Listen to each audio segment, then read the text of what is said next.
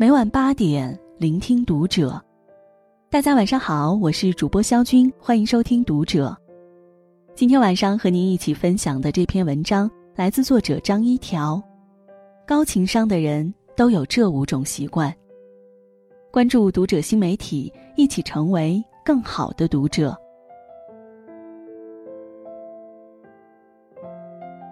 俗话说，一个人的成功等于百分之八十的情商加百分之二十的智商和能力。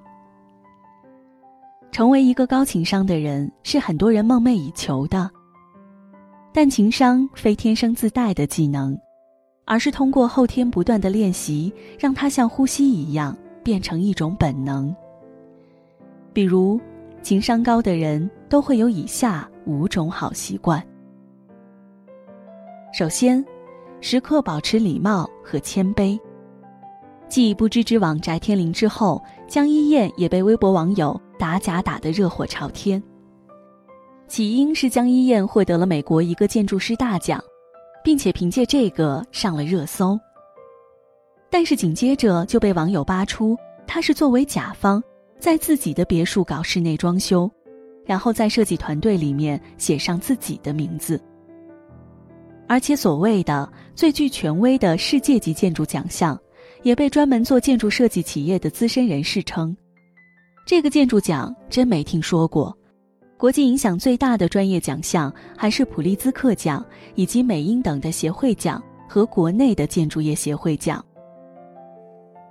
又是一个明星的学霸人设倒塌，却让网友纷纷想到一位娱乐圈的真学霸李健。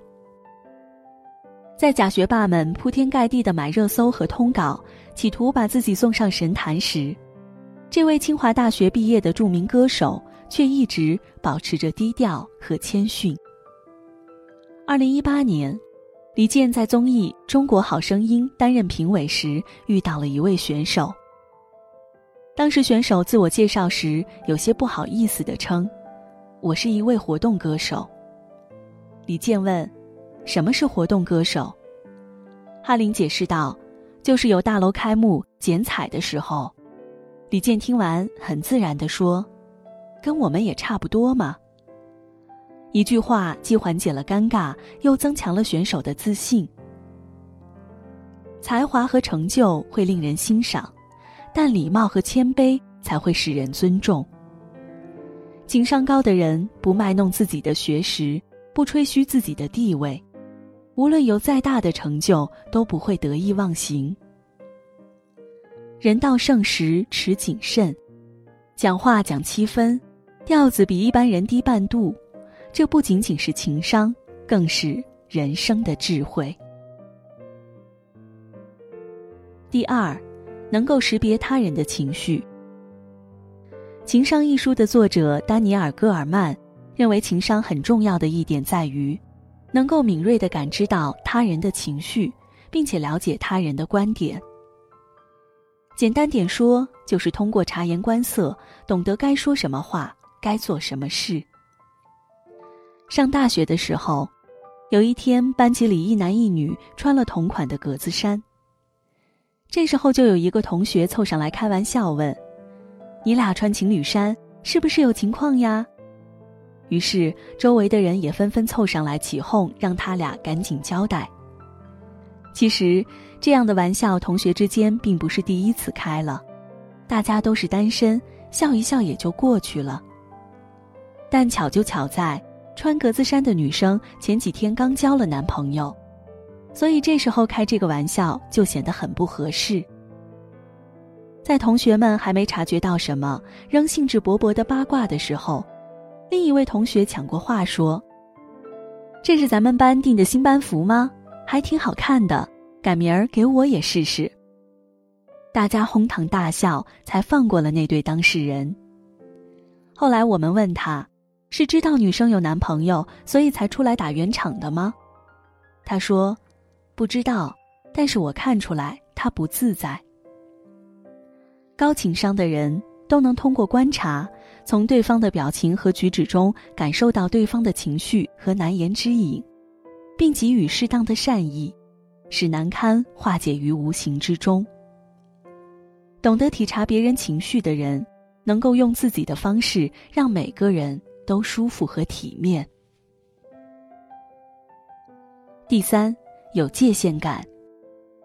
在人际关系中很重要却经常被忽略的一条潜规则是，要始终明确与他人之间的界限感，即和他人保持一定的距离，不要单方面的过分亲近别人。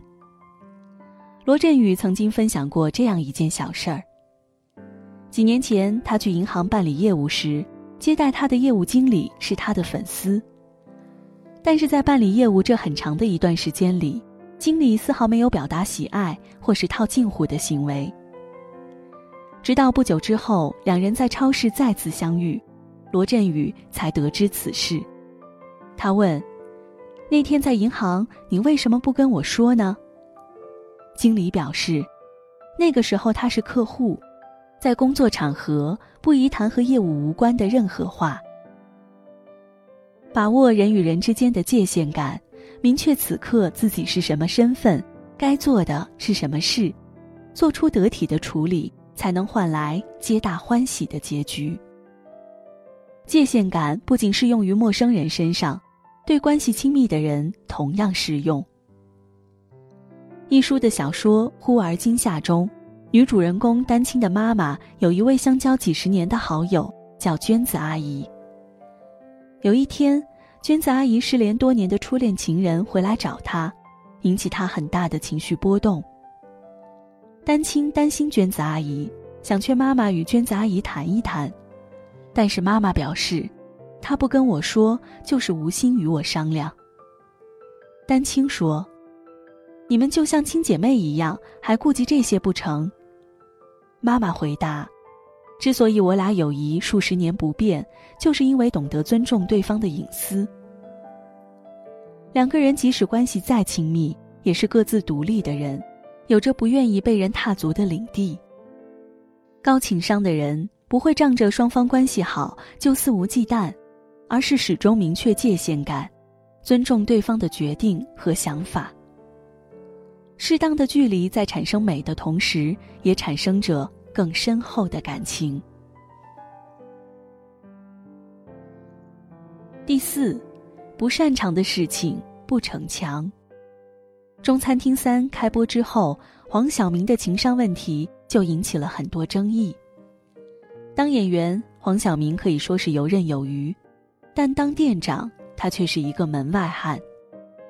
在自身并没有多懂经营的情况下，黄晓明本该做的事情是在会议中听取大家的意见，博采众长，但他却恰恰相反，不断用“听我的”这个事情不需要讨论来驳回大家的提议，最后导致餐厅经营时状况百出。网上有人评论说，他太想证明自己能够当一个好店长了，结果反而弄巧成拙。每个人都有自己擅长和不擅长的领域，在自己能力不及时，就应该当好一个倾听者的角色，而不是固执己见、独断专行，最后把事情弄得一团糟。就如同大师梅兰芳，在京剧领域的造诣出神入化，但当他想要画好一幅画时，仍要选择拜齐白石为师，执弟子之礼，为他磨墨铺纸，虚心请教。俗话说：“示弱并非真弱，逞强不是真强。”坦然面对自己的不足，然后虚心学习，汲取经验，把不擅长变成擅长，才是高情商的人应有的做法。第五，懂得拒绝。高情商的人能让与他相处的每一个人都如沐春风。但是处事周全妥帖，并不代表要一味的牺牲自己迁就别人。真正情商高的人，反而更懂得拒绝。作家雨果在成名之后，前来登门拜访的人络绎不绝。为了能够让自己专注写作，雨果竟给自己剃了个光头。有人上门来找他，他就指着自己的光头说：“你看这头，见不得人。”别人请他赴宴时，他照旧说：“我这光头不登大雅之堂，去参加你的宴会，不是要给你丢脸吗？当雨果的头发长长之后，又一部著作问世了。拒绝做不到的事情，拒绝不合理的要求，拒绝可有可无的社交，才能腾出精力做自己真正想做的事情。高情商的人会用双方都下得来台的方式，既回绝了不想做的事情，又不会使对方过于难堪而伤了感情。